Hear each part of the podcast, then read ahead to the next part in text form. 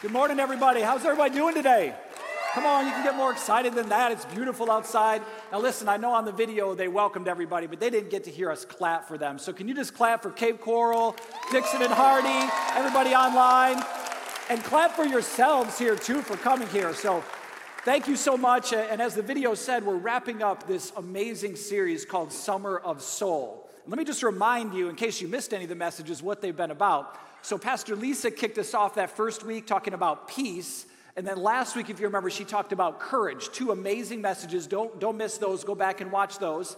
Then week two was about family. And if you remember, we did a tag team with Pastor Lance and Pastor Cam and Adam and Lisa, just really talking about purpose and family and what that does. And then finally, Pastor Jeremy talked about remain in me. Four amazing messages. If you have not watched them or want to go back and watch them, I would ask you to do that on the brand new app that we just launched today. So make sure you check that out.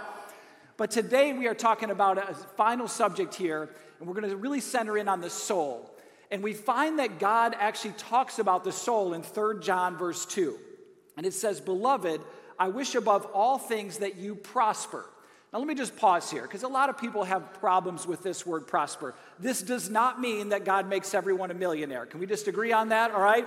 This word prosper, actually, I was trying to think of a picture. And if you were here last week and you heard Pastor Lisa's message, she talked about going down that slide at Magic Waters or whatever it's called now. It used to be Magic Waters. Pastor Lisa, I would never go down that slide, by the way. That was very courageous of you. But that's a picture of prosperity. God rushes us forward. That's what that word means. He rushes us forward. It's nothing that we do. We just have to take a step in faith and He rushes us forward. That's what that word means. So I want you to listen to what He wants to prosper. He says, I wish above all things that you prosper and be in health, even as your soul prospers. Now, how many people in here want God to rush our soul forward and prosper our soul, right? I think all of us would sign up for that. Even though I would not go down that slide, I want God to prosper my soul, okay? But listen, a soul can be confusing sometimes. And the word soul, and you may want to write this down as you think about it over this next week, the word soul actually means your mind, your will, and your emotions. Your mind, your will and your emotions. A lot of people talk about this as your inner self or who you actually are, but your mind, your will, and your emotions. And if we actually drill down even further, you could say that our thoughts and our words make up a huge part of our soul. Our thoughts and our words make up a huge part of who we are, of our soul. And God talks about our thoughts and our words throughout all of Scripture. And I'm going to give you a couple here, but you could find many, many more verses on this. Proverbs 23 7 says, As a man thinks in his heart, so is he. Now, we've all heard this scripture before if you've been in church for any time. As a man thinks in his heart, so is he. But I want you to think about this. What this means is your life moves in the direction of your most dominant thought. So that can be scary for some of us and exciting for others, right? But God says, as a man thinks in his heart, so is he. That's how important God thinks our thoughts are. Let's look at Romans 12, too. This is the New Living Translation. He says, Don't copy the behavior and customs of this world, but let God transform you into a new person by changing the way you think. Now, some, the, some versions say renew your mind, but this is saying I want to change the way you think and listen to what happens when we change the way we think. Then you will learn God's will for you, which is good and pleasing and perfect. God says, if you let me change your thoughts, if you take the step and go down the slide and let me prosper your soul, I will show you my good and perfect and pleasing will for you. Just let me change your thoughts. 2 Corinthians 10:5 says, casting down arguments and every high thing that exalts itself against the knowledge of God, bringing every thought into captivity to the obedience of Christ. Now, I know we, hear, we have heard this verse before too, but this is actually talking, this is an army term of bringing someone captive. If you're in the army and you're taking someone captive, you're not just gonna say, hey, you mind coming with me? Can you, we're gonna capture you, you mind coming with me? No, you take it by force. And that's what God's saying. Your thoughts are so important. Your life moves in the direction of your most dominant thoughts. It's so important that I want you to take every thought captive to the obedience of Christ. So, can we agree that God says that our thoughts are important? Now, let's look at our words. Proverbs 18 21 says, Death and life are in the power of our tongue. Now, I've heard this scripture a lot growing up. I've been in the church literally my whole life. I don't know that we really believe this verse. If you think about it, death, that's the end of everything. And life, that's the start of everything.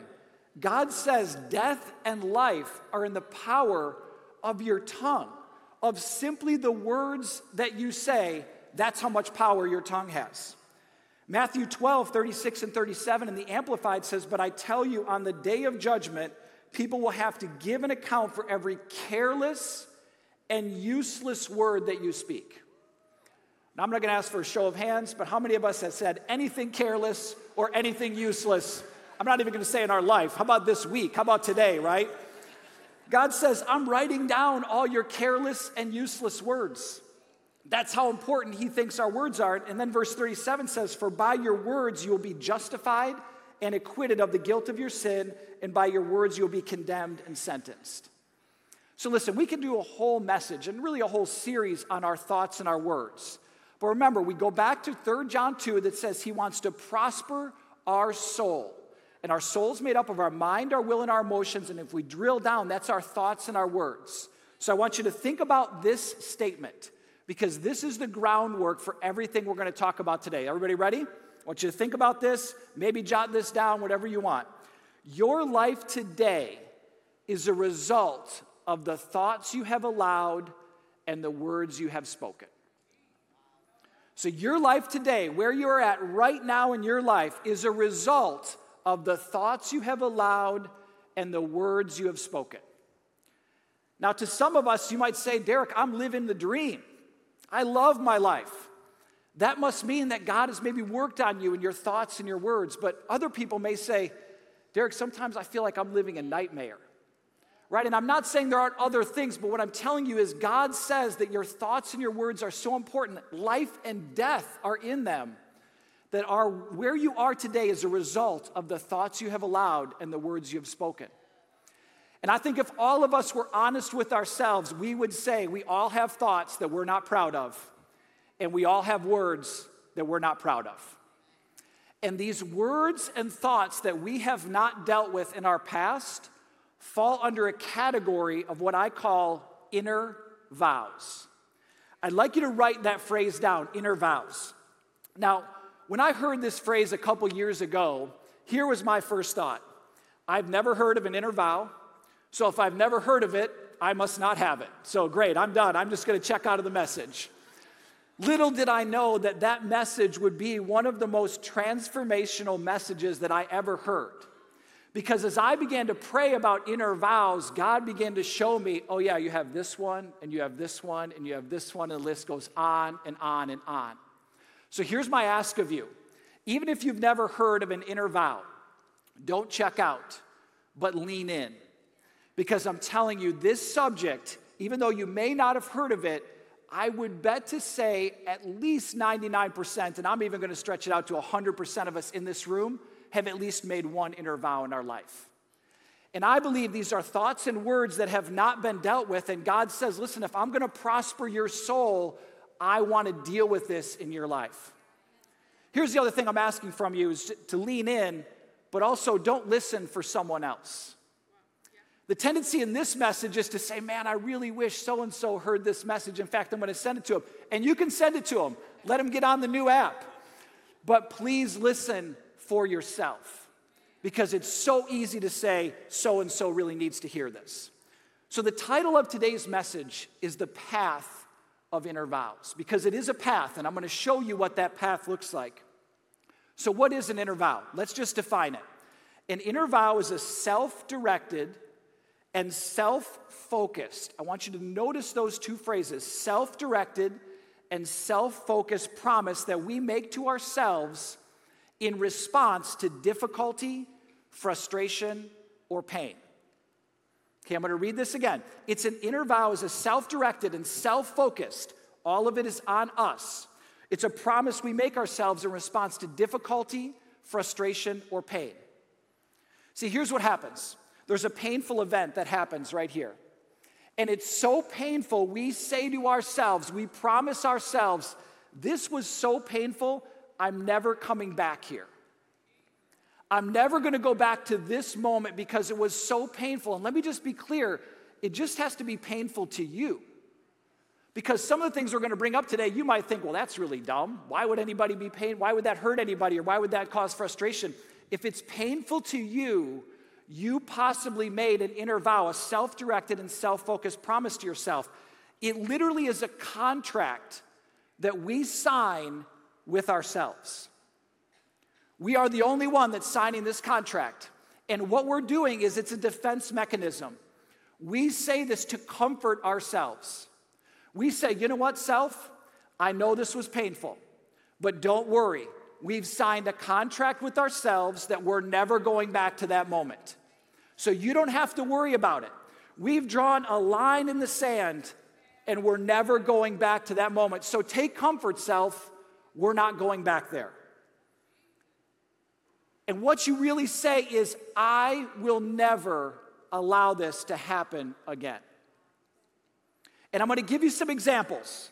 And when I begin to read some examples, you're going to start to think, yeah, I maybe said that. But what I want you to be thinking about as I read some of these examples is be thinking about a painful moment, a difficult moment, a frustrating moment. Maybe it was one that you had an unmet expectation or an unmet need. And it was so painful that you said, I will never go back here. Because most of the time, inner vows have two words involved always and never. Always and never. And all inner vows start with I. Remember, I said that you sign a contract with yourself? You are the only one on this contract. See, God's not signing this contract. You are signing it, and you, will, you say, I will never or I will always. Let me give you some examples here. When I grow up, no one is ever going to tell me what to do. Your laughter tells me that you may have said that. All right, let's go on. I will never trust a man again, or I'll never trust a woman again. I will never get married. I will never get divorced. I will never have kids. When I grow up, I will never discipline my kids. I'll never fly in an airplane. I'll never fall in love again. I will never let anyone hurt me or get close to me. I will never be poor. I will always be rich. I will never go to church when I grow up. I will never give to the church or trust them with my money. Pastors can't be trusted. I will never trust God again. I'll never be emotional or lose control of my emotions. I'll never be like my mother. I will never be like my father. I'll never be an alcoholic. I'll, I will never be overweight.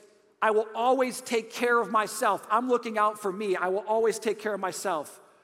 Or I will always protect my children. Now, a couple of those, you may think to yourself, well, Derek, like the last one, I'll always protect my children. Isn't that a positive thing?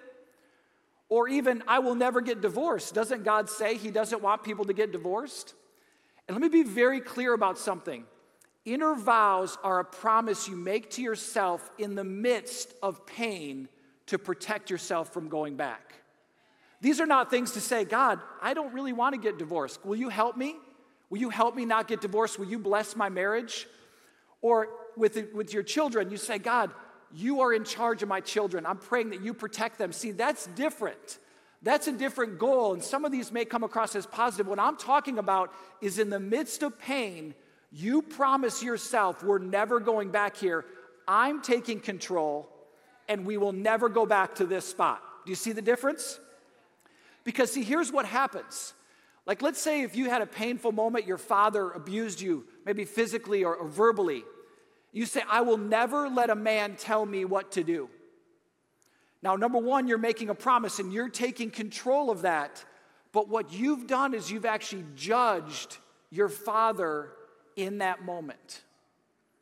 See, a lot of times in pain, we judge people for what they just did to us or for what they did to other people. But what does Matthew 7 say about judging? When you judge, you will be judged. To the measure you use, it will be measured back to you. See, many of these inner vows come in pain and they are connected with a judgment towards someone else. Now, I'm not here to downplay the pain that you went through. If you were abused vis- uh, verbally or physically, I know that was painful and I am sorry that those things happened. But can I tell you that when these things happen, it is a trap from the enemy to get you to make an inner vow and to judge someone else. Proverbs 20, verse 25 says, It's a trap to dedicate something rashly and only later consider one's vow. See, I believe that in pain, the enemy comes and says, God's not with you, by the way. And you better, ne- you better never allow this to happen again. And in fact, God must not care about you, so you need to sign a contract with yourself to say you're never going back because God's going to allow you to go back again and again to this pain. And see, God says, No, no, no. I want you to know I am here with you wherever you go. And God is the only one that can heal you from this inner vow. Now, listen, I want you to know that some of these things that I read off were pretty serious, but some of them actually are somewhat funny but can still affect your life. In fact, as I was researching this, I heard a story about a pastor who had a friend, and he said, I went over there, and every time I took a drink of pop, he came and poured, made sure my glass was full. And I looked in his cabinet, and he had pop stacked to the ceiling. He said, This is the most carbonated and caffeinated family I'd ever met in my life. And he said it later came out, they went to the grocery store. This friend of his and his wife went to the grocery store and he was throwing cases of pop in the grocery cart. And she said, Tom, don't you think that's enough? He said, Don't ever tell me it's enough. I will decide what pop, how much pop is enough. Well, come to find out, his mom and dad did not allow him to have pop in the home at all when he was growing up. And you know what he said? When I grow up, we'll always have pop in my house. Now, I want you to think that might seem like something foolish, but can I tell you, it affected his marriage right? Because a lot of times when we have these inner vows, we're a little bit crazy in these areas when it happens. And we'll talk about that here in a minute.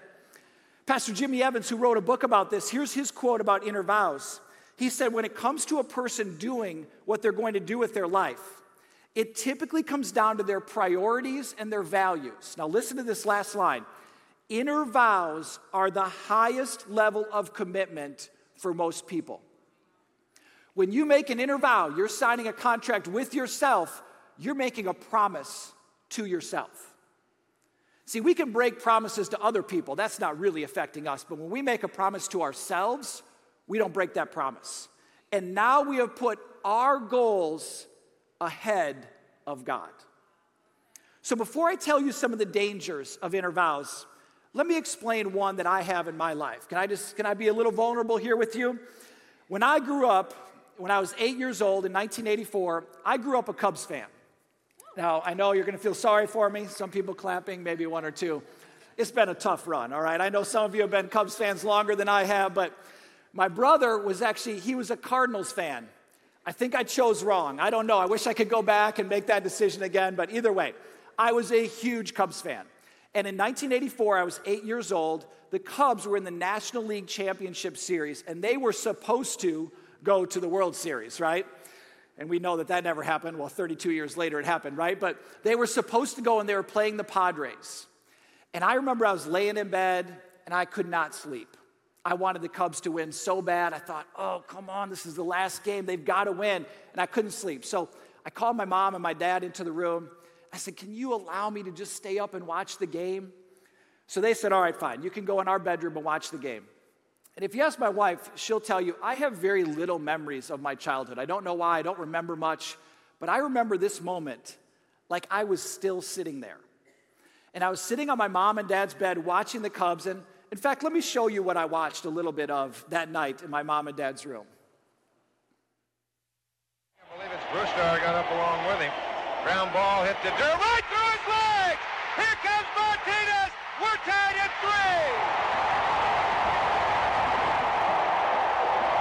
to get on, put the bat on the ball for a single to left field. Hard! Sandberg over his head, right center field base hit. One run will score. Mullen is slow getting it. Here comes Wiggins. Here comes the throw of the play. He's safe.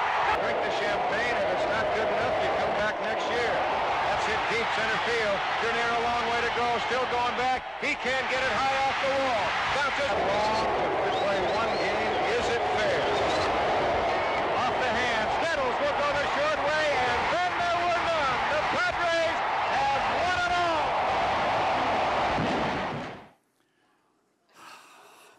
Painful watching, isn't it? It's painful. And as an eight year old boy, I sat there and watched this. And I said to myself, this is the first inner vow that I could ever remember. And remember, it only has to be painful to you, right? This might not be painful to you watching the Cubs, but it was painful to me as an eight year old boy watching my favorite team collapse like we just watched on there. And I said to myself, I will never allow myself to lose because someone else outworked me. And I will tell you that that evening changed literally the rest of my life. Because after that, I was a different person. And in fact, some people would call me a little weird when I was a kid, and they might still call me weird, I don't know. But I never played video games, I never played with toys. All I did was practice. All I did was practice. I practiced baseball, I practiced basketball. And if I lost, I was a little crazy in that area. I would lose my mind a little bit. In fact, I hear Carrie laughing over here. Carrie and I dated in high school, and she broke up with me. That's a whole other story for another day. But she said, Derek, I'm not even in your top five of priorities. You've got God, you've got basketball, you've got all these things. Why bother even dating you? I'm not even in your top five priorities. All you care about is getting better. And you know what? She was right. And it was because I made that inner vow that night that I will never allow myself to lose because somebody else worked harder than me. So let's fast forward to 1996. I was playing college basketball and we lost the game we shouldn't have lost. I grabbed my bag, I jumped in my car, and I drove to a hotel. Didn't tell anybody where I was going. And I sat and just cried. I was just angry at God. We lost a basketball game, by the way. Did I mention that to you? It's not that big of a deal.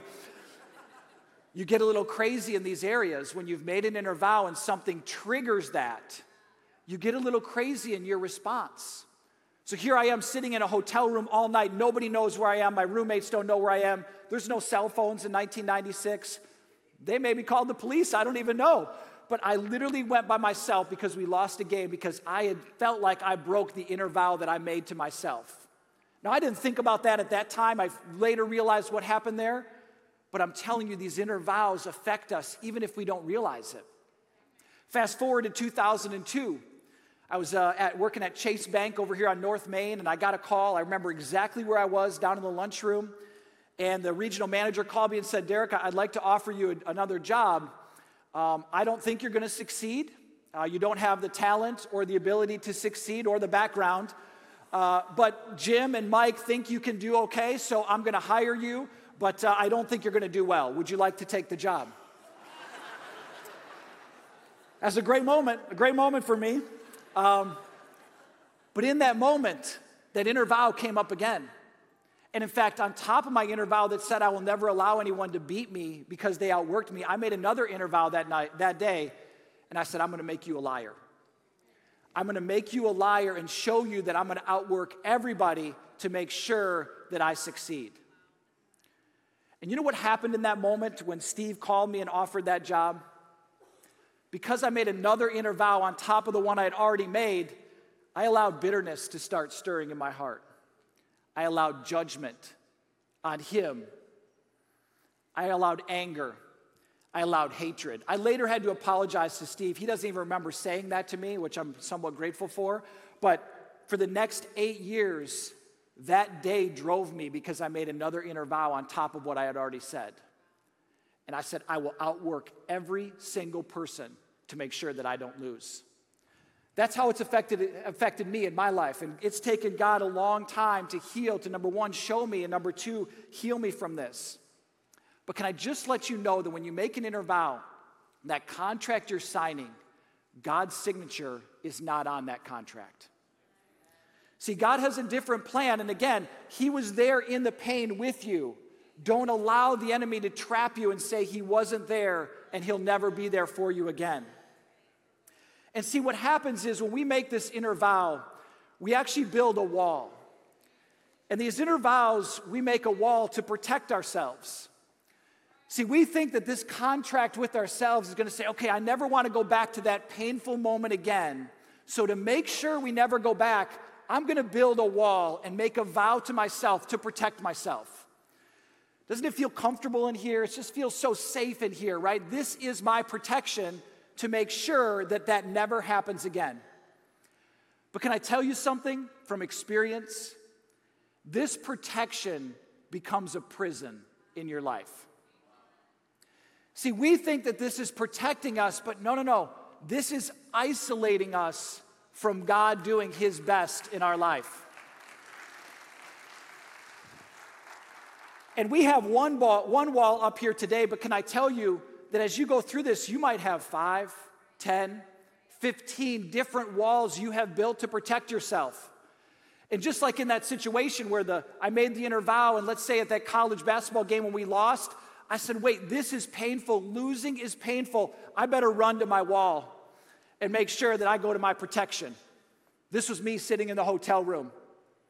God, you left me. Why weren't you there? We lost. I promised myself we wouldn't lose. And see, this protection that I thought was protecting us, pr- protecting me, became a prison that triggered me every time something happened. And I want you to write this phrase down because this phrase will summarize everything that we're talking about today. So if someone says, Hey, what was the message about today? This is the phrase I want you to think about. Are you ready? You could take a picture up on the screen or write it down. When you vow you allow the pain to remain. When you vow, you allow the pain to remain. Because, see, here's what happens we draw that line in the sand, we sign a contract with ourselves, and God, I believe, is coming to us saying, I want to heal you of that. But you've made an inner vow. You've already said, Nope, here's my protection. I don't need you to protect me in that area because I don't think you were there so now I'm protecting myself. See, when you vow, you allow the pain to remain because we are now isolating ourselves from others and from God.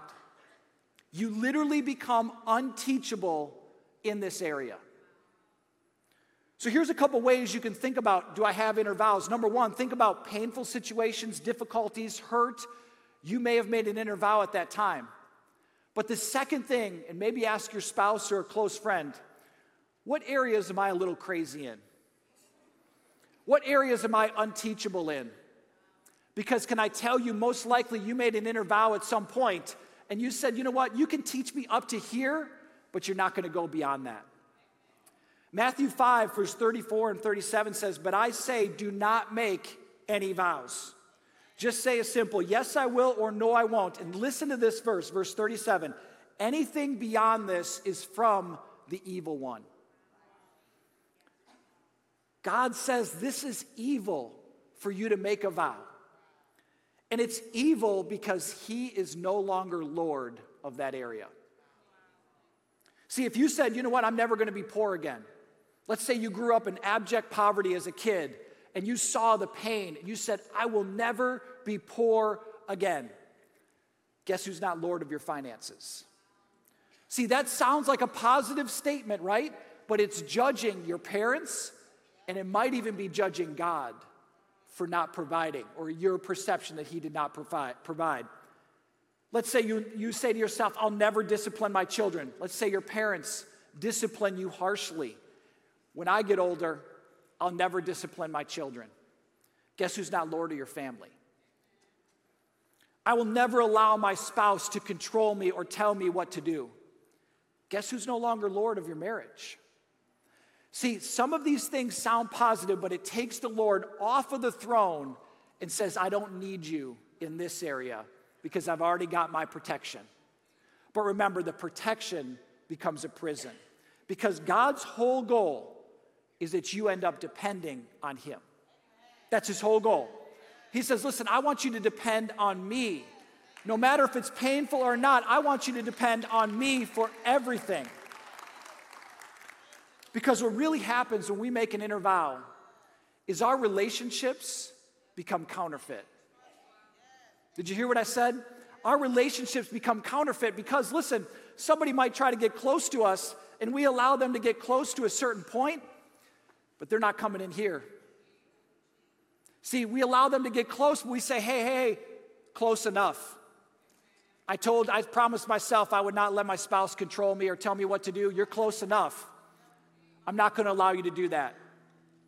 And in painful moments, we run here and it makes our relationships with other people counterfeit. But can I tell you, it also makes your relationship with God not 100% genuine.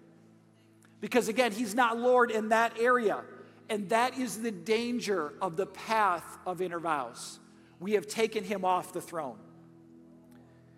Now, here's the good news. And we're going to put this up on the screen because I think this is a powerful phrase. It's not done until it's good. I heard this phrase a couple weeks ago. God says He makes everything good. So, can I tell you that even if you have inner vows coming up in your mind right now, it's not done until it's good. Because God says, I want to turn that pain into a testimony. I want to turn what you went through, the inner vow that you made, and I want you to tell people, hey, listen, I made a mistake. I made an inner vow, but God turned me around and He changed me. Here's my testimony. It's not done until it's good. So if you feel like you've made inner vows, it's okay. We all have. Everyone in this room has made an inner vow at some point, but God says it's not done until I make it good. So let's allow Him to make it good. So here's how we change this. Number one, we ask the Holy Spirit to reveal to us what inner vows we've made. And again, I don't want you to think about, all right, uh, just what, what was it? What was the one thing? I, I may have read one off, and you may have thought, yep, that was me. But can I tell you, there's lots of things that were painful to you that no one else would think was painful, but you made an inner vow at that moment. Allow the Holy Spirit to show you what those moments were.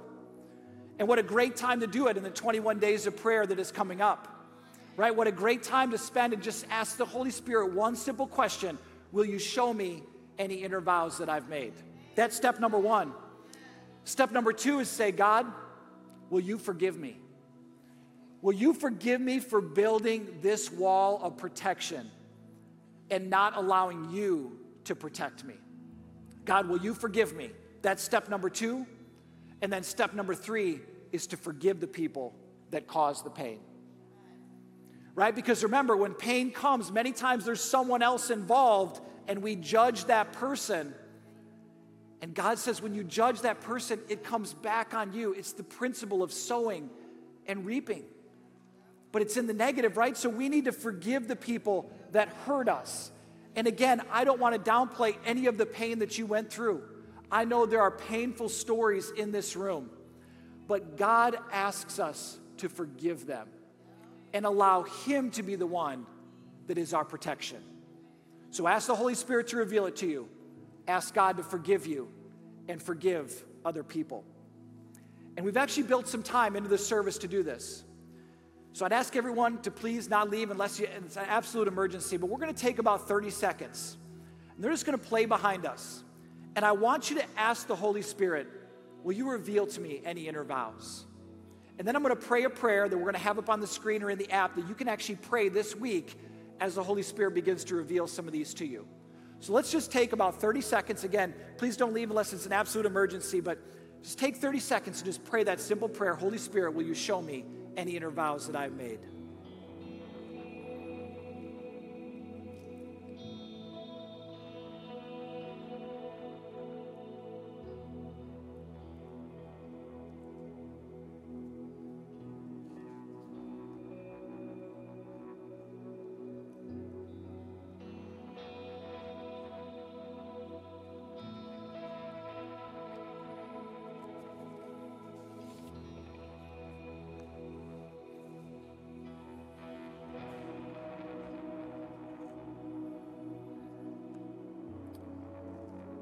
The Holy Spirit begins to reveal some of these to you now or over the next 21 days, again, the prayer I'm going to read, there's nothing special about the prayer. It's just giving you an idea or a sample of what that prayer might look like to ask God to forgive you. And again, it's going to be up on the screen, it'll be in the app as well. But it says, Lord, I acknowledge the legitimate needs and desires that these vows are attempting to care for. And I realize that I was trying in my own effort to control my life to protect myself or get revenge, and I choose now to break these inner vows. In the name of Jesus, I confess the inner vow to never allow anyone to beat me because they outworked me. I ask you to forgive me for making and holding these vows, and I repent of making and holding these vows.